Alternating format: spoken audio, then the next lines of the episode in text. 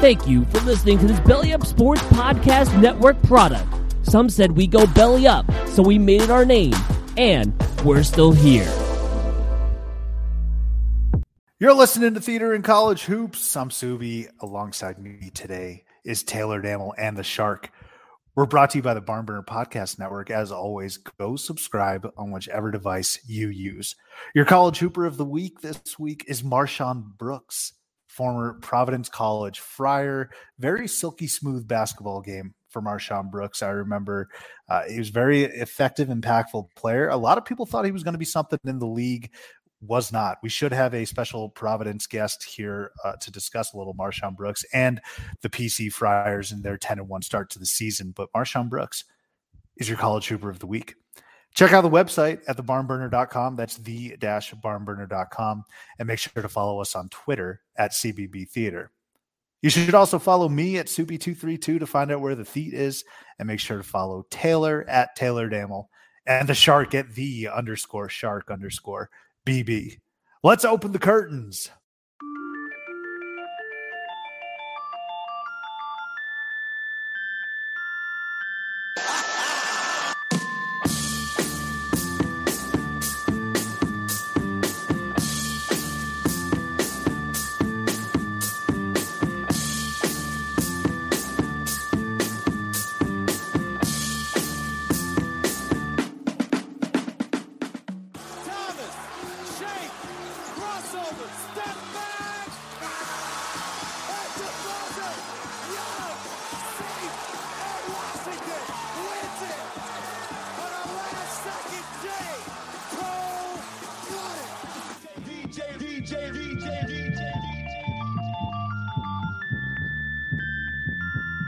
Shark.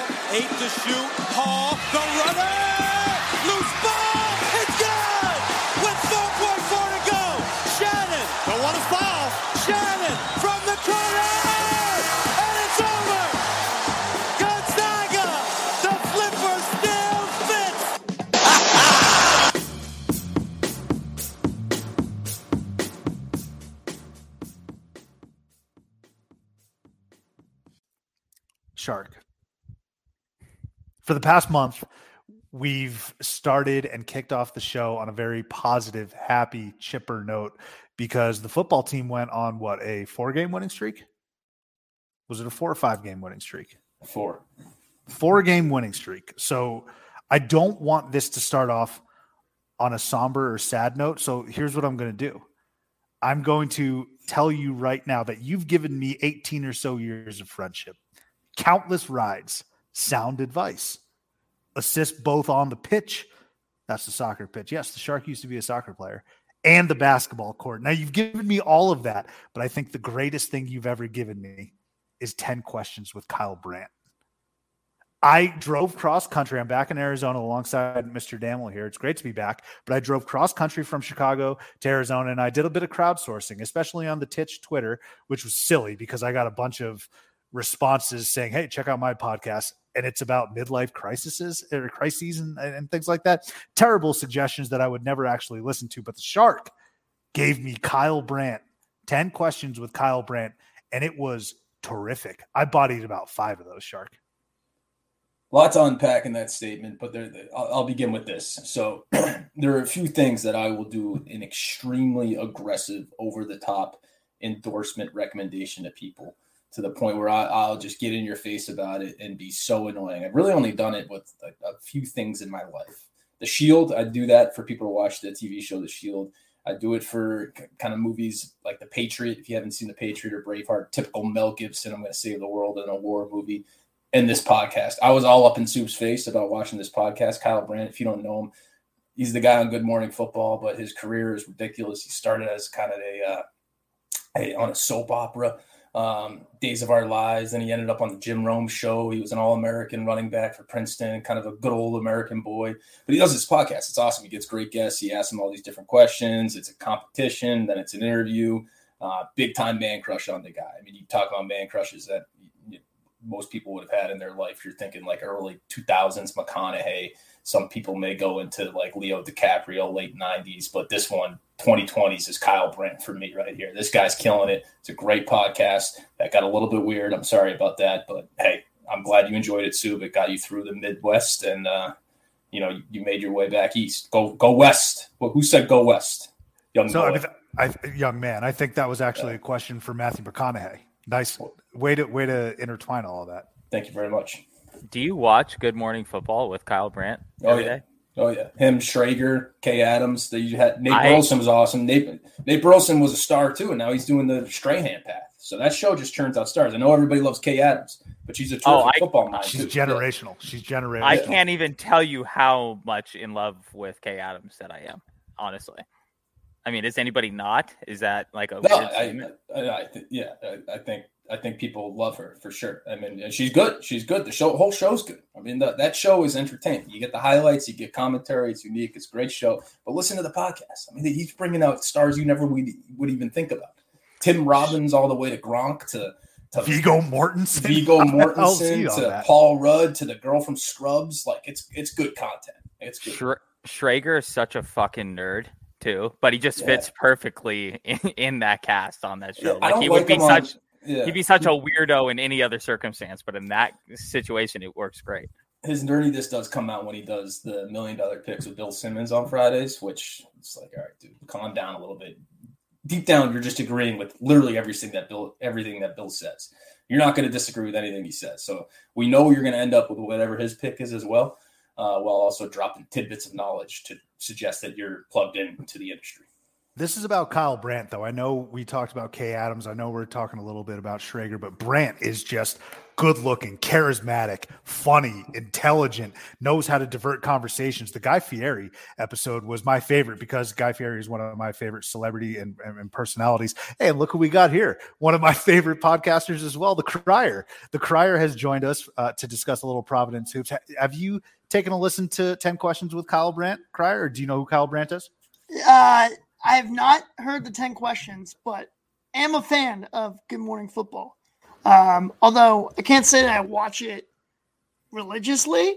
Uh, I I've seen a couple episodes on a plane. Good plane show. I don't know why. Uh, just throw it on, you know. Um, but no, Burleson. It's tough that they lost him because I think he was.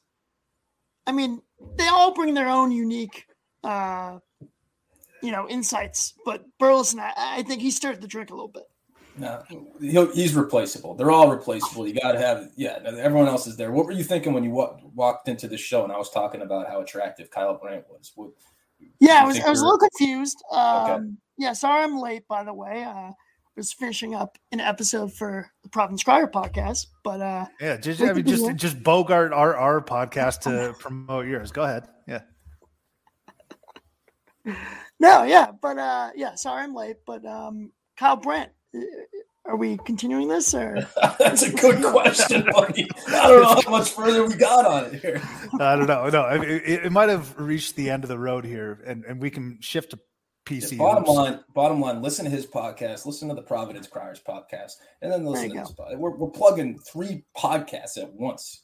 Can't keep up juggling a lot of uh, a lot of podcasts. Yes, you're right. Why don't we talk a little bit about PC and the the hyena fan base? Crier, first of all, congratulations on a scalding start, ten and one. Uh, that you're not yet ranked. So we discussed this last week that me and the shark think you guys should be ranked. Taylor last week was a little bit apprehensive, but we all agreed that it was absurd that you didn't even get votes. Did, were you able to get votes this week? Did you check that yeah, out yet? So I, I, actually thought you were congratulating me on the 54 votes that PC got, uh, which puts them at number three um, in the list of those others getting votes. So PC is technically number 28 in the country. Um, but yeah, I mean, they've gone off to a great start. And I think the thing that's there's two things that, that are hurting them. One, KenPom's numbers, full crap beginning of the season, first of all because it's all based off last year, and last year they stunk. So like you're right out of the gates, you're you're dealing in a big hole that you got to climb out of. Secondly, their one loss against uh, UVA UVA is doing us no favors. Tony Bennett, you got to clean it up. You got to clean it up, Tony. Like, this is ridiculous. Are you um, embarrassed by that loss? No, I'm not. And I'll tell you why I'm not. Because if you were to tell me one program slash coach that would be just the worst matchup possible for, for Ed Cooley in the Friars, it would be Virginia, Tony Bennett, and their pack line defense. Uh, they suffocated us. Um, on my pod, I predicted that we'd score 40 points. I got laughed at by my co host, BOC. What did we do? We scored 40 points, uh, lost 58 40. Just a classic Tony Bennett, uh, muck it up, pack the line defense. It was terrible, but I'm not embarrassed by it. And hopefully, hopefully, the ACC, eh, a little shaky so far. Hopefully, UVA can, uh, you know, right the train in, in conference play here. Shaky's nice, by the way. They I know it is. I didn't want to offend the shark too much. Well, the nice part about where Providence stands right now, though, is that they have if they they can go from 27 or 28 to like top 15 in the next 10 days with this with their schedule. They got UConn and they got Seton Hall in the next or before the end of the year. So I mean, if they win those two games, you're talking about a, a fringe, you know, uh, ranked team to someone who should probably be in the top 15. What are your thoughts on these games coming up? Yeah, I mean, I, I think the Big East is going to be a bear this year. Um, they've had a great non-conference. I think, you know, them. You know, you can make the argument Big Twelve, maybe Pac Pac twelve as well, um, for best starts so far in the non-conference slate. Um, there's a lot of talent in in this league, all all over the place, and that really wasn't the case last year. Um, granted, you had the stars like like David Duke at PC, James Bouknight at UConn. Um, but I, I think the overall talent level across the board in the Big East this year is awesome. And for PC, they put themselves in an excellent spot to get back to the NCAA tournament because at this point, none of your losses are going to be bad losses, right? Um, for the most part. I mean, granted, if DePaul ends up going oh in in, in 20 in league play and, and revert back to the their old selves. Then if you lose that game, sure. But you know, you look at the overall conference, Georgetown might be an exception there, although Georgetown did beat Syracuse over the weekend. So um, a lot of opportunities for Providence, and as long as they just hold water and you know stay afloat in conference play, they'll be in the tournament. Putting the records aside, and I, I always want to know the answer to this question. You you know the team better than anyone. You watched every single game. You've been watching them for what? How long's Cooley been there now? A decade. Yeah, I've been out out for a decade. So yeah, 14, 15 years following the Friars. Where does this team stack up amongst his other teams? So you're looking at what are they nine and one? Uh, that could be a real nine and one. That could be a fake nine and one. They they may just be a nine and one team. They ten and one. The only reason I'm one, saying ten was because you said nine and one about like five times just now. Nine and one. You ever heard of the nine nine one? Yeah, whatever. Um, so comparing this to other Providence teams, the Kris Dunns, the Bryce Cottons, the, the MarShon Brooks, all those guys, where do they stack up amongst them? Um, you know, I think it's probably the third best team that, that Cooley's had so far in his 11 seasons. Um, you know, obviously the the Bentil Dunn year was awesome. Um, the year that they had Cartwright and they upset Xavier in the the Big East Conference semis, um, I thought that team was was more similar to this team that they have now. Yes, you have Nate Watson in the middle; he's the star. But you look at Nate Watson's numbers so far; he's had a handful of games where he hasn't done much scoring wise because he's constantly getting double, triple teams and the other guys are stepping up. So it's a really balanced team, and that's I think that's what sets them apart from other teams in the past. So yeah, I, would rank them number three. Is Nate Watson still underrated? Do you think he's still overlooked in the the, the landscape of college big men? Oh yeah, for sure. I mean, granted, this the big men in in this season it's loaded uh, all over the map. You got the two guys at Purdue, Williams and Edey. Um, you got Trayce Jackson Davis. Um, yeah, unfortunately for, for Watson, when you're a back to the basket old school big and you play at Providence College, you're probably not going to get the hype that, that, that you deserve. Um, but he has time to change that. And, you know, he's just offensively, he's just unreal to watch. He really is. And he's only averaging 15 a game. Like I said, he had a few games where uh, he just didn't score that much, didn't really shoot the ball that much. But he's shooting 64% from the floor. He was in the 70s for a little bit. Um, he's just unstoppable around the rim. And he's improved his range. And oh, man, like the defense and stuff is still not his strong suit. But I think if Watson has a big season in in the Big East, he'll definitely be up there.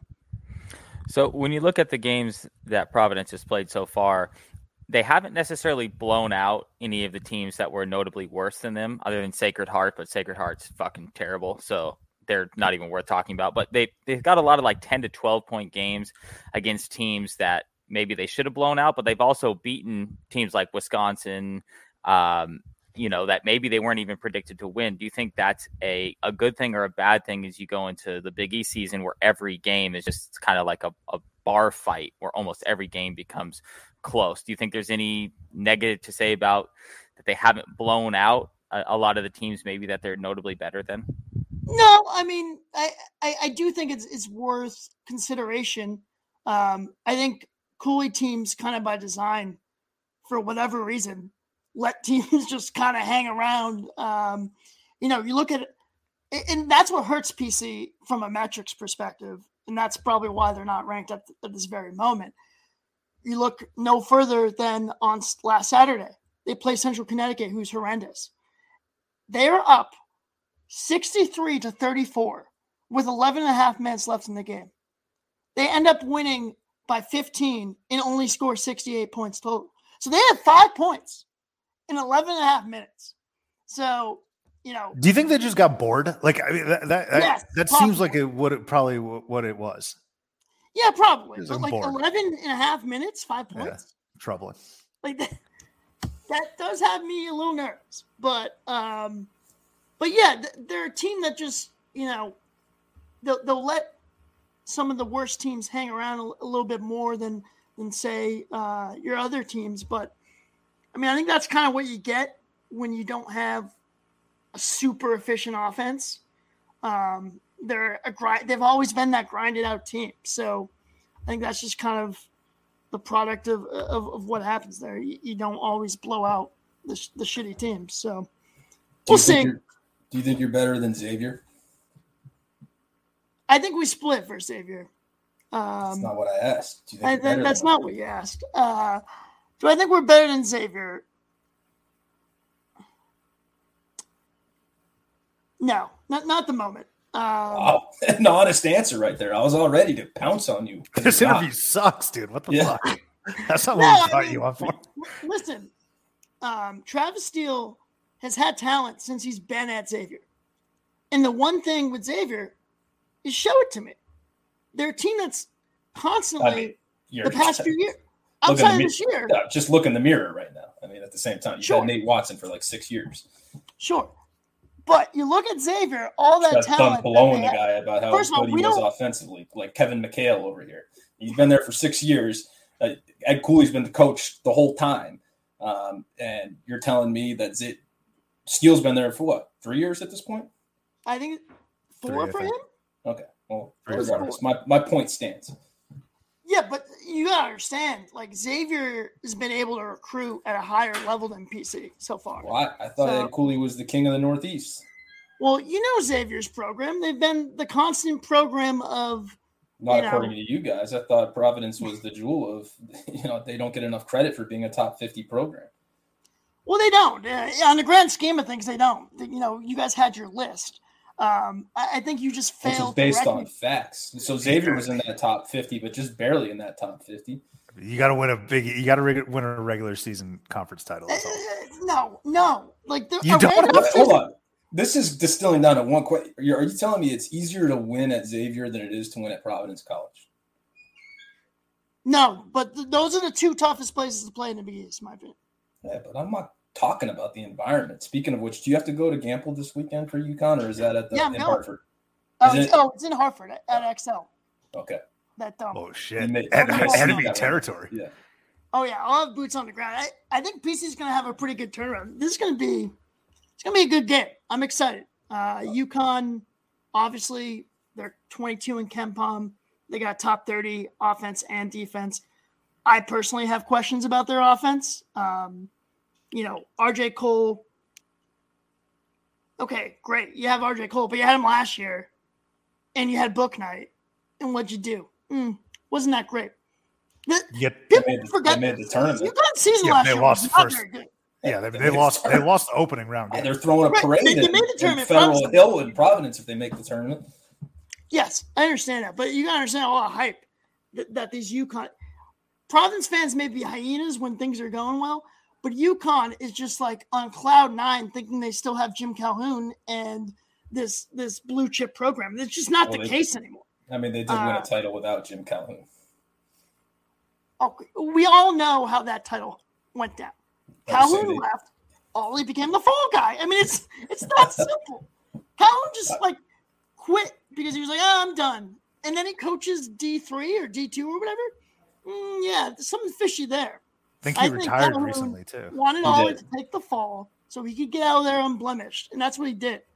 But, um, you know, now they're in the Hurley era and they're getting great recruits, and good for them. But let's see Hurley put it all together. So far, have, I haven't seen that. I just have Do you do you have uh, any chirps ready for Akok Akok? Because you got into it with UConn Twitter a couple years ago, maybe last year, two years ago, when he went down with a season-ending injury, and I think they were saying that he's going to be back by the end of the year. Uh, so it seems as if you got some beef with with their fans. Re Akok Akok. Well, Akok Akok was a big target for PC, uh, and he ends up choosing UConn over them, so that was tough. But yeah, no, the UConn fan, they're just so delusional. The guy tear, blows an Achilles in like January or February of the season prior, of the COVID shortened season. And they think he's going to come back day one. Like, this is what, what I have to deal with here. These UConn fans are ridiculous. A guy blows his Achilles. Like, you gotta understand, like, one, there's a time off. And then once you're once you're fully back on the time off, to get in gear during a, a season coming off an injury, that's really tough to do. Uh, and so I was I was totally exonerated when Akok, Akok barely saw the floor last year. So there you go. So you're behind enemy lines this weekend. I have a source that frequently goes to the Dunkin' Donuts arena for Providence College basketball games, and he tells me that when you walk into that arena as the Providence Crier, you are the mayor. You got people chirping at you from sections left. You got people chirping at you from sections up top. Crier, crier, come get a pick, come get a pick. Do you expect to have your allies with you in Connecticut this weekend? Um, yeah, I'm sure I'll have a few. And it's kind of funny you mentioned this because, you know, I've been doing the blog for about about like seven years, I think, or five or seven years, and the podcast for three years. This never happened to me once, uh, the entire time. But this year, I don't know what it is. People are liking the content, uh, coming up to me, getting photos, doing all this stuff. Uh, Have you signed so, an autograph yeah, yet? Very appreciative for the cult following that, that I've created here in, in Friartown. Have you signed any autographs yet? No, no autographs. But would you? What would would you? Actually, I want. I'm gonna not ask this question and see how it plays out instead. Great content, sure. Thank you. what well, does that I, even mean? I, I mean, I'm going. I'm going off the cuff here. You know, I had a question. I want to see how it happens, but I think it may inspire people to actually ask for an autograph from the crier at this point. Then I want to see that autograph posted on Twitter and put that person on a list because that is deeply concerning.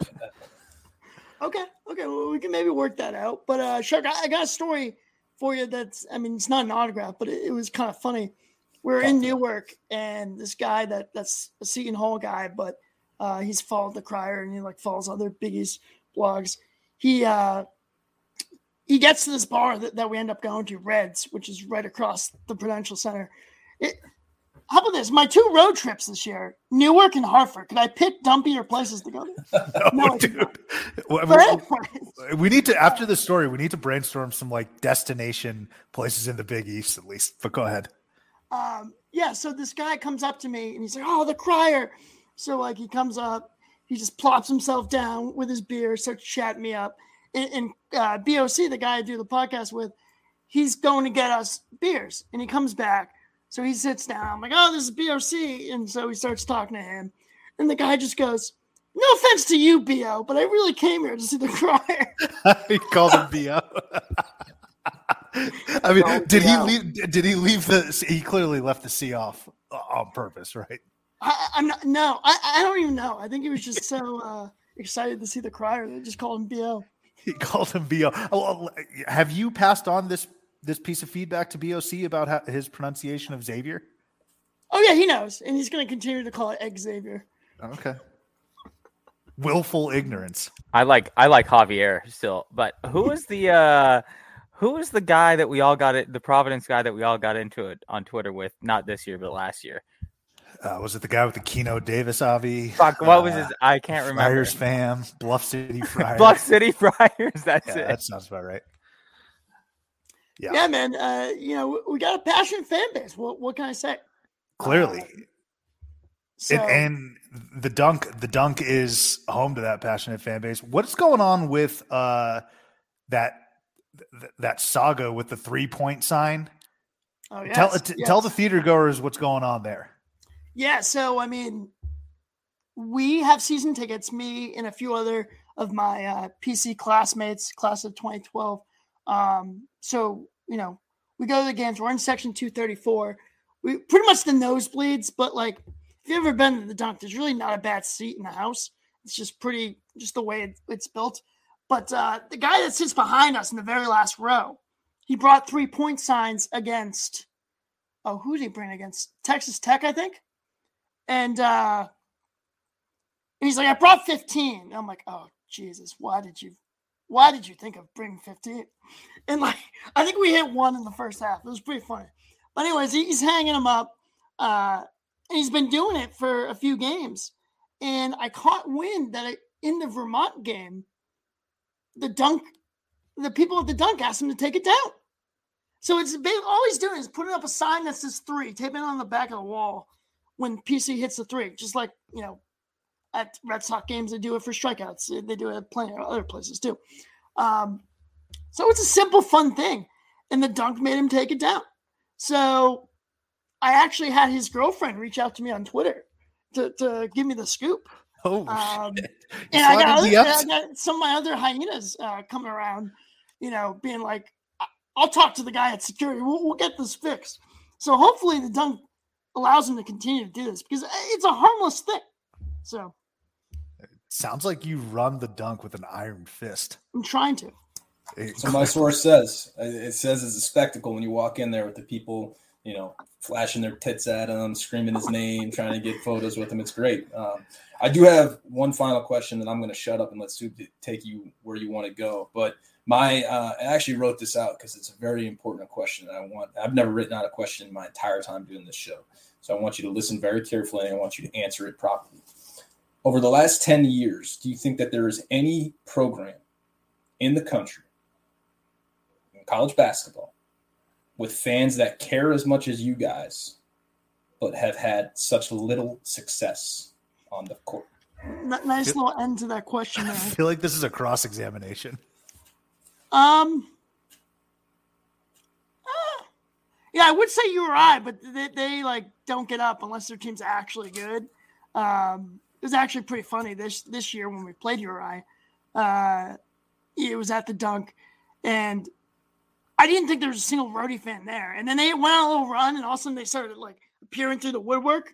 Um, but yeah, I'll say you're right. That place is is empty right now, and, and your guy Hatsgard, he's, he's all sad about how bad his team is. So they're fair weather, and but but the Ryan Center can get loud. Uh, you know, the only time we lose in the rivalry is at the Ryan Center. So that's a good place. Um, you know, what about like Indiana? Was, Indiana has a rabid I was fan. About say Indiana, yeah. Uh, because they haven't been good recently yet. Their fans are super passionate. And PC's kind of got a nice little connection with with IU too, um, with Emmitt Holt who transferred over, and then now Al Durham, who was beloved in Bloomington, uh, is now in the, the starting five. That's a good one. I think I use a good one. I think we need to come up with almost like an equation or something for these schools that have fan bases that are going to stay with them through thick and thin, be very passionate about it, but just be such losers. on the court. Now I know you're well, going to say, oh, uh, no, no, no, no. We all know PC doing this. Right? But this is what you're doing. You're deflecting the program. You're punching down at this point. I'm not up here pretending to be saying that Boston College is the jewel of the Northeast. In fact, they're they're the they're the horse poop on the side of the road of the Northeast at this point. They're terrible. It's, you see that game against Albany? It was puke worthy. I caught the ring pop. Yeah, yeah I, I, don't know how you lose that game. So I'm not. Don't punch down. All right. I'm asking for you to look around the room, self evaluate a little bit right here. What other programs are like you, where you where you pound your chest left and right, but you know you really have no kind of uh, what's what's the thing that, that podium to stand at on the, at the end. Podium is not the right word, but something. Should I say Tennessee? Well, I mean, is that what you're trying to get to do? No, Tennessee? it's not. Tennessee's played. I, I, we've sniffed a Sweet 16 game before. We've been ranked number one. We've played in SEC championship games. All right, we've done. We played the biggest conference championship games too. won, the, won the damn thing. Was it was yeah. it the year that when you won the tournament? Was that the year at Cooley split his pants? That's true. No, so, I mean, they not. got that. Lost in the championship. Yeah. That he split his pants in a losing effort in the championship game. All right. I like that Indiana but, one though, Sue. That was a good poll. There's there's no, I, other ones I, out there. I'm not putting Tennessee. Um, is is Memphis up there at all? I don't think Memphis. Yeah, what's I think Me- what's the time? I mean, frame? Memphis has a. I said ten years. I said last yeah. ten years. I don't. I, maybe Memphis goes wild for their team preseason until the actual games start. Oh, I mean, I, Gary this... Parrish does a radio show in Memphis, I believe, solely dedicated to the Memphis Tigers. No, they do. They care a lot. In fact, I, I tweeted this at the Barn Chief uh, the other day, but I was in Knoxville literally a month ago to the day. And he and I are rolling around the old city. We're drunk, we're talking, we're doing everything. And he looks me in the eyes and he says, Memphis will not lose a game this year. I couldn't believe it. He was so wrong. And uh, you know, I had to chirp him. So if you ever see him, you know, really just look him in the eyes and give him a very firm Memphis will not lose a game this year. That's I saw you. I saw you tweet that. I thought you were quoting Goodman no, or something. That was him. That was him a month ago. Uh, that's a, that's it a worse. Out you need a point guard to, to be good at basketball. Yeah. that's a worse uh, reflection on you as a friend, Shark, for letting him get that drunk. He wasn't drunk. I know I said he was drunk, but he he was he was. If you asked him if he said that, he would remember. All right, so yeah, he, he wasn't. Yeah, he owned it. That happened. Surratt, I want to go back to the off season. I listened to the preview episode that you had on the Providence Crier podcast. And w- what did you have PC ranked in the Big East? Prediction was fifth, fourth? I think I put him seventh. Seventh? Seventh or sixth? sixth. Seventh. So, okay, is it pretty that laugh from the shark? You're the hyena, actually. Did you ever think that in the first 11 games you'd be 10 and 1 in, in your heart of hearts, really? No, no, no. Uh, and I'll tell you what. Um, I specifically came into the year with no expectations because after the way last year went, you got Nate Watson, you got David Duke. You would think, you know, you got two stars, they could lead you to success. And that couldn't have been more from the case last season. Um, so no, I think I picked them six. It's actually kind of funny. I picked Hall seventh. I thought they were going to suck, uh, and I'm big wrong about them.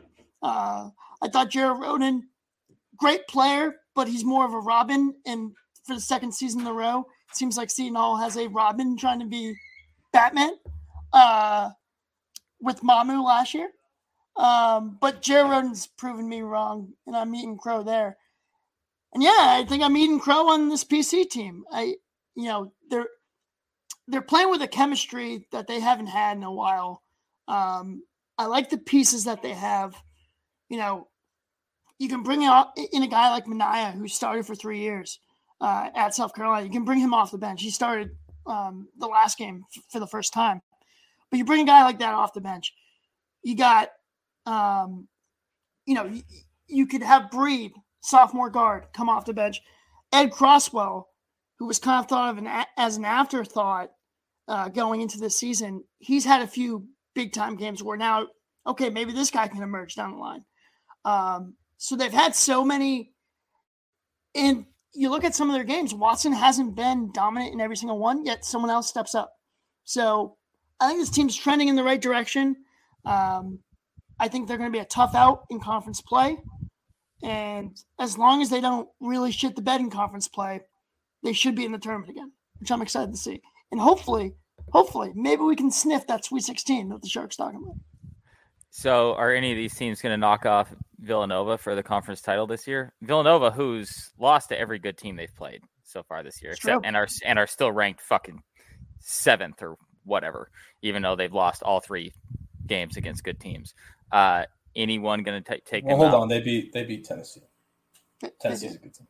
Uh, okay, excuse me. They have lost to the three best teams they've played. Tennessee lost to Tech, who we beat Tech. Yeah, hey, Tech's oh, ranked. Oh, yeah, oh, yeah. Okay, so yeah, it's, it's, it's, a bunch of baloney. The Tech, Texas Tech has one good win. There are all their other wins. I think are quad four. So, go figure. I think they're gonna um, get pounded by Gonzaga on Saturday too. Yeah, Texas Tech plays uh, Gonzaga.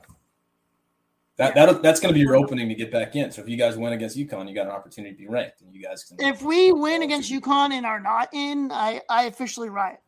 Yeah, uh, you can do your parade. But, but but back to the question though, I, you know Villanova. I thought going in, I knew they were going to be the top of the class, but certainly some question marks for Villanova that you don't always have. They don't have a big man, like at all. Um, and you know the teams that have won, it's not like they have a dominant, dominant big, but like Spellman, um, and uh, oh god, I'm blanking on the other center's name.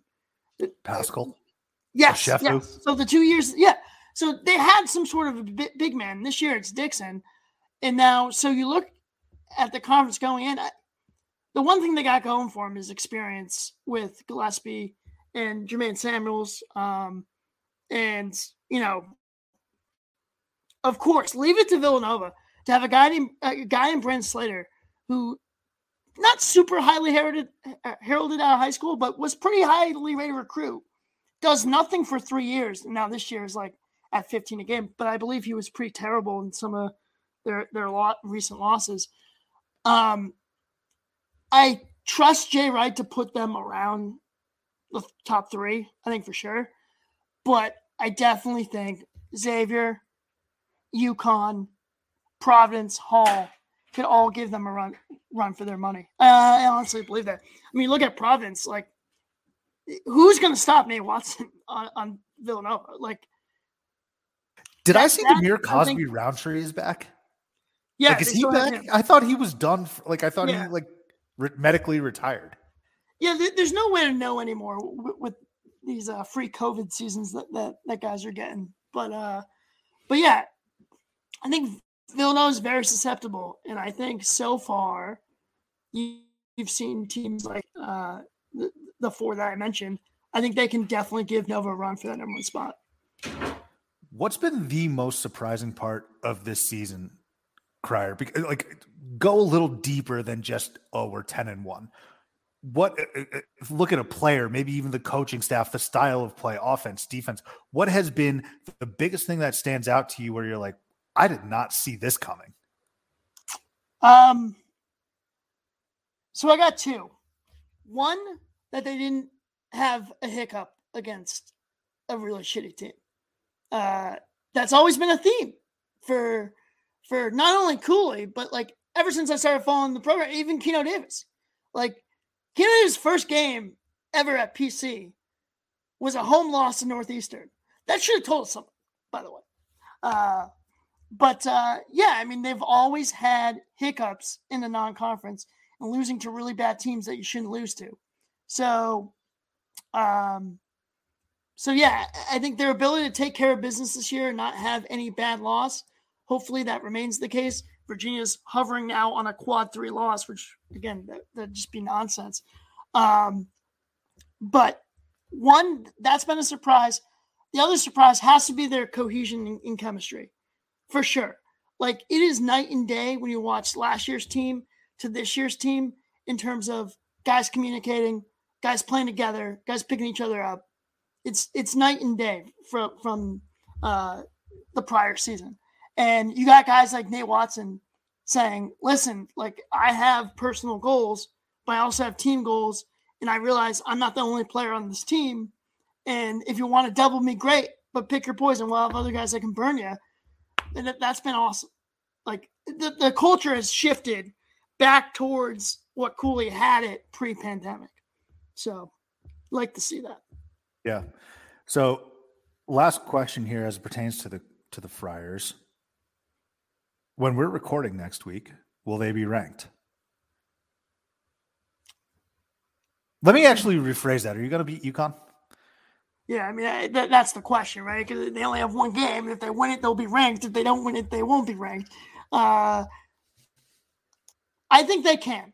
I think, unfortunately, the injury bug will will play a role in this, right? If there's no Sanogo or Martin, I really like their chances. I don't like UConn's offense, to be honest with you, without a guy like Sanogo uh, scoring down low and a guy like Martin, who's a big body guard that can crash the glass. Um, and if they're just going to lean on RJ Cole, like, good, like, have fun with that. Um, did you watch that that UConn game against West Virginia? A little bit, yeah. I think the that West Virginia team's not very good. Mountaineers. No, no, they're terrible. That West Virginia team, I wasn't that impressed with them. And granted, UConn's without two starters, but they looked lost offensively. Um, I mean, they did get a nice win against the Bonnies, but yeah, if you look at the them, what's America's dar- America's darling, the Bonnies over there. Well, they no, hold on, go go back a second. West Virginia missed literally like twenty fucking free throws in that game, and yeah. UConn yeah. still couldn't win it. Yeah, eh, like I think that's their offense definitely scares me. So I think if this is going to be kind of dumb to say, but I think if no Sanogo, no Martin, I think Providence walks in there victorious. I, I really do. Um, if those guys do play, they'll probably end up losing. Um, but that shouldn't just erase everything that they've done so far. I mean, UConn's, you know, they're ranked for a reason. So uh, we'll see. But that's my prediction. No Sanogo, we got the win. Sanogo, we probably lose. You got to be able to uh, implement some sort of wordplay there. Sanogo, no go. Yes. If he's a no go, right. no like that's what I'm saying. Be a little sharper. Stretch game days like uh, just a few days away, and and we talk about theater here. Imagine the cinema of Mike Surratt two stepping out in Hartford after a big road win. My goodness, it's pray for the town of Hartford. the the funny thing is, is I was thinking about this. So the game, I believe, is at five. Yeah, the game's at five, and the Pats play like right after that. So I'm like picturing like a scenario here where UConn and Providence fans are like fist fighting in the bathroom. And then like they go to the bar later that night and be like, oh, do you like Tom Brady? Oh yeah, I do like Tom Brady. like forming a kinship. Uh, but um, it's gonna be rowdy. I, I think PC will bring a good contingent. I mean, it'll definitely be UConn heavy, obviously, in, in their barn. But uh, I'm excited for it. it it should make for some theater in this one. I think we could have some theater. Maybe Cooley and Hurley fight again. Who knows? So, since we kind of started this discussion with football, I hate to bring it back to football, but do we have any uh, any thoughts on the Patriots heading down the stretch here? For me, I mean, man, I'm, how could you not like the way they've played recently, reeling off seven straight? Um, you know, I I always believed in their defense, even when they were two and four and people were calling out the defense. To me, it was more Mac Jones not getting, not converting enough drives into touchdowns. They kind of left a lot of points off the field, uh, on the field um, in the beginning. But the way they're playing now, man, Mac's only going to get better. So I think, I think they're a legit Super Bowl contender. And Saturday will be interesting because you know, Jonathan Taylor's coming in super hot. Um, one thing that Bill Belichick does great at is trying to eliminate, just take a guy completely out of the offense. So I'm interested to see that. I'm interested to see how the Colts defend the run. I think the Pats got some good running backs um, with uh, with Stevenson and and Damien Harris. So is this another game where Belichick exposes the Colts rush defense? You, who was that guy um, that that played at Notre Dame is super random. And one night against against the Colts, I think it was a primetime game. He was our only back. Jonas Gray. Like two, yes, Jonas Gray. There you go.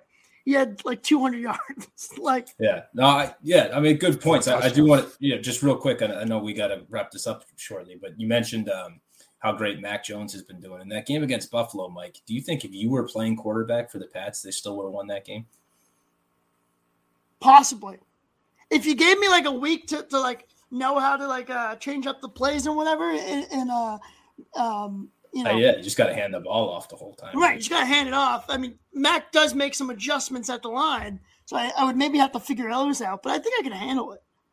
Good. Follow up question to that. Have you seen the stat circulating about the amount of missed kicks that have been happening? I fucking knew you were going to bring this. You shoehorn it into everything. Just, Something so remarkable like last night. Well, I mean, kick, ago, the, I mean, it's going to happen eventually. Game. No, the it's going to happen eventually. The Monday night game, we got Matt Prater and and uh, Johnny Hekker hitting 50, 50 plus yarders, and the shark comes in out of nowhere talking about the football team and how they fare against kickers versus the 20, Patriots. Kickers are twenty three. Kickers are 23 of 25 against the football team, 15 of 25 against the Patriots. That's preposterous. That's the only reason this winning streak's happening. You're getting missed kicks after missed kicks. It's luck. Just, right? just, always got just diving into a Twitter a, a tweet about the just the educating my followers. That's all I'm doing. Wait, what? What's the average length of these kicks, though? I, am not. I'm not doing deep dive. Because if the Patriots right? aren't aren't allowing them inside the 35, and the and the football team's allowing them to the 10 no, or something. Uh, young, Younghoe Koo missed like a 36 yarder on Thursday night. It changed well, the whole tempo of the game. Well, Shark, let, let me throw this at you because this might change the complexion, you know, for years to come. I'm here. In 2023, Gillette is renovating, or the Patriots are renovating Gillette Stadium. And now the back entrance with the lighthouse that's that's open yeah. is going to be enclosed. It's gonna. I, I bet, everything. bet your bottom dollar Bill Belichick's furious about this. Furious, because so? he's all about the wind. He's all about the conditions and, and being on top of that. You enclose this area, it might change everything. If there is, if there's a sports god, let me tell you, I we need to get a touchdown beer down at the XL Center from Surrett. I'm just I'm picturing Surrett. First of all, if you haven't if you haven't followed him on Instagram, go do a touchdown beer down. But uh, every single time the Patriots score a touchdown, Surrett will just chug a beer, and he has his little his little skit. But I'm telling you, if there's a sports god, it's Surrett in the XL Center after like a 20 point performance from Nate Watson. PC wins on the road. There's this despondent Husky fan behind him, and we get Surrett being like, "Nate Watson with 20 points." Uh, Al Durham with six assists. Mac Jones to Kendrick Bourne. That's another touchdown. Might have to do a game down, beer down. Uh, game down, beer down. Yes. And just like chug my beer and spike it at, at the XL Center. I'll, I'll, I'll, see what I can do. I'll see what I can do. See what you can do, please. Hey, we're gonna wrap it up. So, right, you want to uh, hang with us until the finish line, or you want to drop? I'll leave that up to you. What do you think? We got about 15 minutes left. Uh drop him. I'm drop him. I'm playing him in fantasy football this week. I'm sick of looking at him. It's a playoff game. it, it is like a playoff game. Although I've noticed you benched your whole team. Sure. That's what I do. I don't want you to get an advantage against me. I don't let you see any projected starters. So I'm still there's a history that goes way back between me and the crier. I think this was probably back in like 2014. Uh, Joe Flacco just killed me on Sunday night football. I know this is the content that everyone wants, but if you sense a little bit angst in my voice whenever I talk with Crier, it always goes back to this fantasy week. Well, yeah, no, it was Marshawn Lynch. He he got he got two yards on the carry yeah, at the uh, end of the game that pushed me over the final point to beat you for yeah. the title. Soup, let's get this guy out of here. I'm, All right. He's done this. All right. I will drop off. Thanks for having me, Good. guys. Appreciate it. Great chatting as always, Crier. See you, buddy. All right. Let's go finish it off now with some bets. And please, sir, I want some more. Please, sir, I want some more. What? What? What?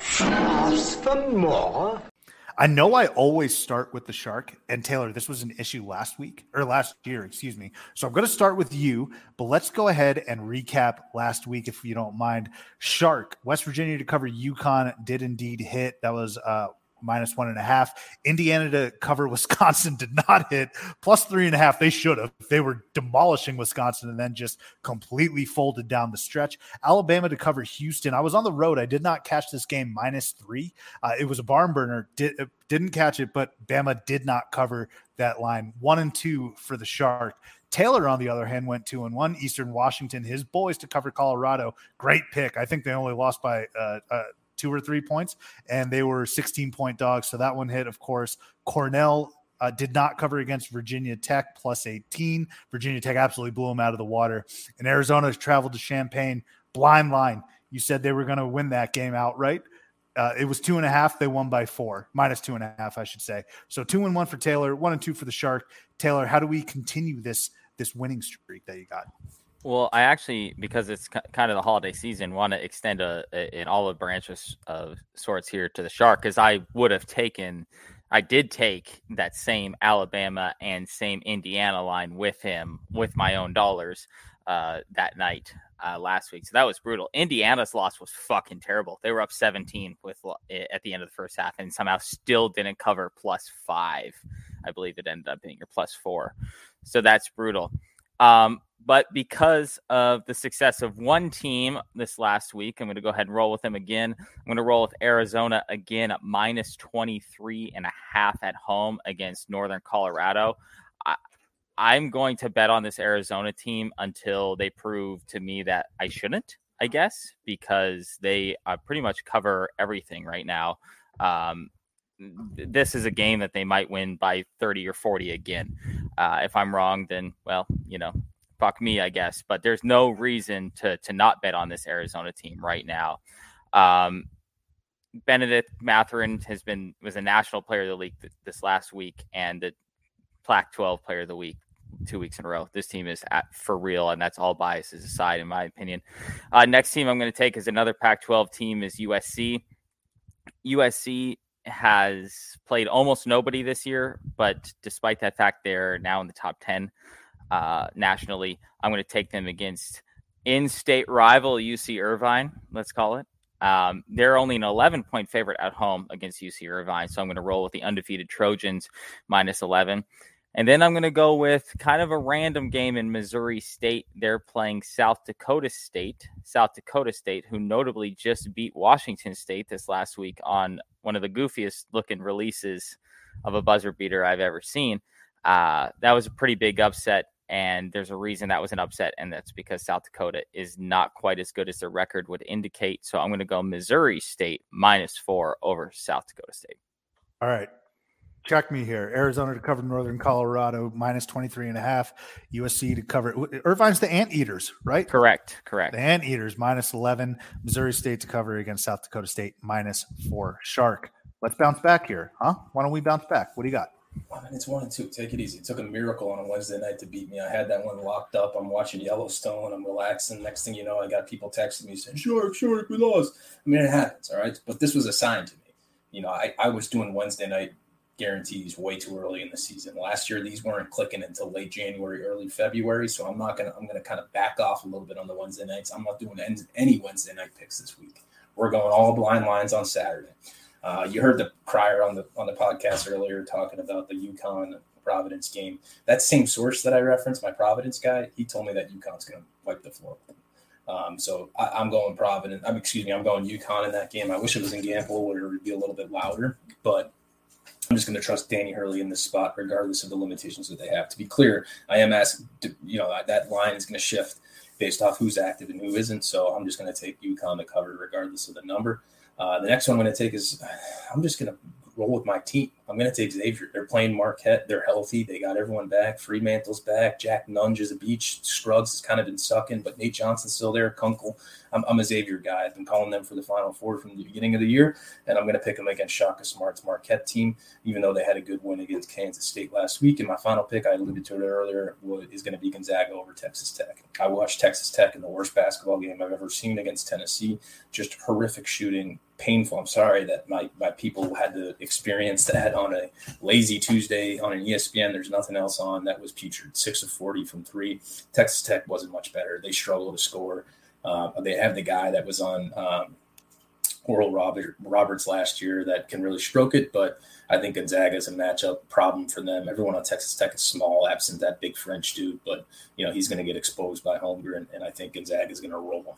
So those are my three picks: blind lines, UConn, Xavier, and Gonzaga. Terrific, terrific stuff. Uh, all right, let's go ahead now and finish it up. Actually, Shark, I'm going to bring you back in with Friday bracketology. You got that up? It's the return of Friday bracketology. What do you got for us? I actually don't have it up right now, but if you kind of chew clock with me right now as we talk back and forth, are you all right? How's the West Coast? West Coast is good. It's I've, I've, doing all right. I'm good. Well, I'm, out. I'm, good. I got it up. We're good. Okay, good stuff. All right. So Friday bracketology. Last four ran court storms. Everyone saw that one from the week prior. You had Rutgers storming the court against uh, Purdue. The Army Navy game. Diego Fagot. I mean, that guy, polarizing figure, dirty, uh, dangerous name to say, but a hell of a football player out on the field. Uh, big booty mixes. If you don't know what that is, it's not what you think. It's more so just a, a remix to get you going. It takes every song you've ever probably heard in your life and they mash them up into like a white panda type thing. Uh, if you were around in the early 2010s when when life was on fire. And then the last one is Life Advice with Ryan Russillo. Terrific segment. Huge fan of that podcast. Um, I chirp Russillo a lot, but um, he's like kind of Kyle Brandt for me. You know, I'm, I'm, I'm punching up, they can punch down. Well, Russillo, Russillo versus versus Brandt. Who you going with? Gun to head. Ah, God. I, I just go way back with Russillo from you know way back to 110 the zone. If you that's early, early Boston's uh, a network that no chance yeah. that thing still exists. I love yeah. Russillo then. You're, so you're the loyalty's going, gonna, yeah, it's gonna stick. But I mean, you're going with the nostalgia my, fuck over the guy. Yeah. I got a wandering eye. Let's just put it that way. Um, and then the first four out, let's go celebrating when losing. This was um, Chase Claypool. I mean, come on, dude. You're doing the dance after the first down on that on that fourth quarter drill. Iced windshields. Dealt with my first one in New England this past week. Horrible. Got to get that car going earlier so you can get rid of it earlier on. Email red receipts. You guys ever deal with any of those? When someone sends you an email and they're like, "Can you?" you have to click another button saying that you read it and they get the receipt. Fucking kidding me? like, what, what are you what are you doing with that information? You got like another folder, or you're just saying, "Oh, remember that email that he? I got the receipt from April seventeenth. What do you acknowledge it?" They just yeah, need to know that you've acknowledged it, so that if you don't reply, they're like, uh, "I know I'm on your ass." Yeah, I mean, it's like a text message. Not not quite my tempo. Uh, and then the last thing is uh, not selling beers in the fourth quarter all right, this applies to basketball. This applies to football. You know, I, I, get the intent behind it. They don't want people driving drunk after the game, but you know, it's sometimes you need it. What if it goes into double OT? You know, you, you got to get that final push from the fans to kind of really get what you need. So I put that on the first four out. I'm glad Friday bracketology was back. Uh, we're at the end of this program though, and we're almost at the end of the year. A lot of good games coming up uh, you can either do one of two things put your head down focus and, and really bang out work up until the, the holidays or you can call it. It's the 15th uh, you can just just say you know what? I'm done. I'm done for the year. Turn the email uh, out of office on. Don't respond to anyone. So outside of that we want to thank you again. We want to thank the crier for hopping on. Always great to chat with him. Best of luck to the to the friars this upcoming saturday. Uh, and to all of our bets we'll catch you here next time on theater and college hoops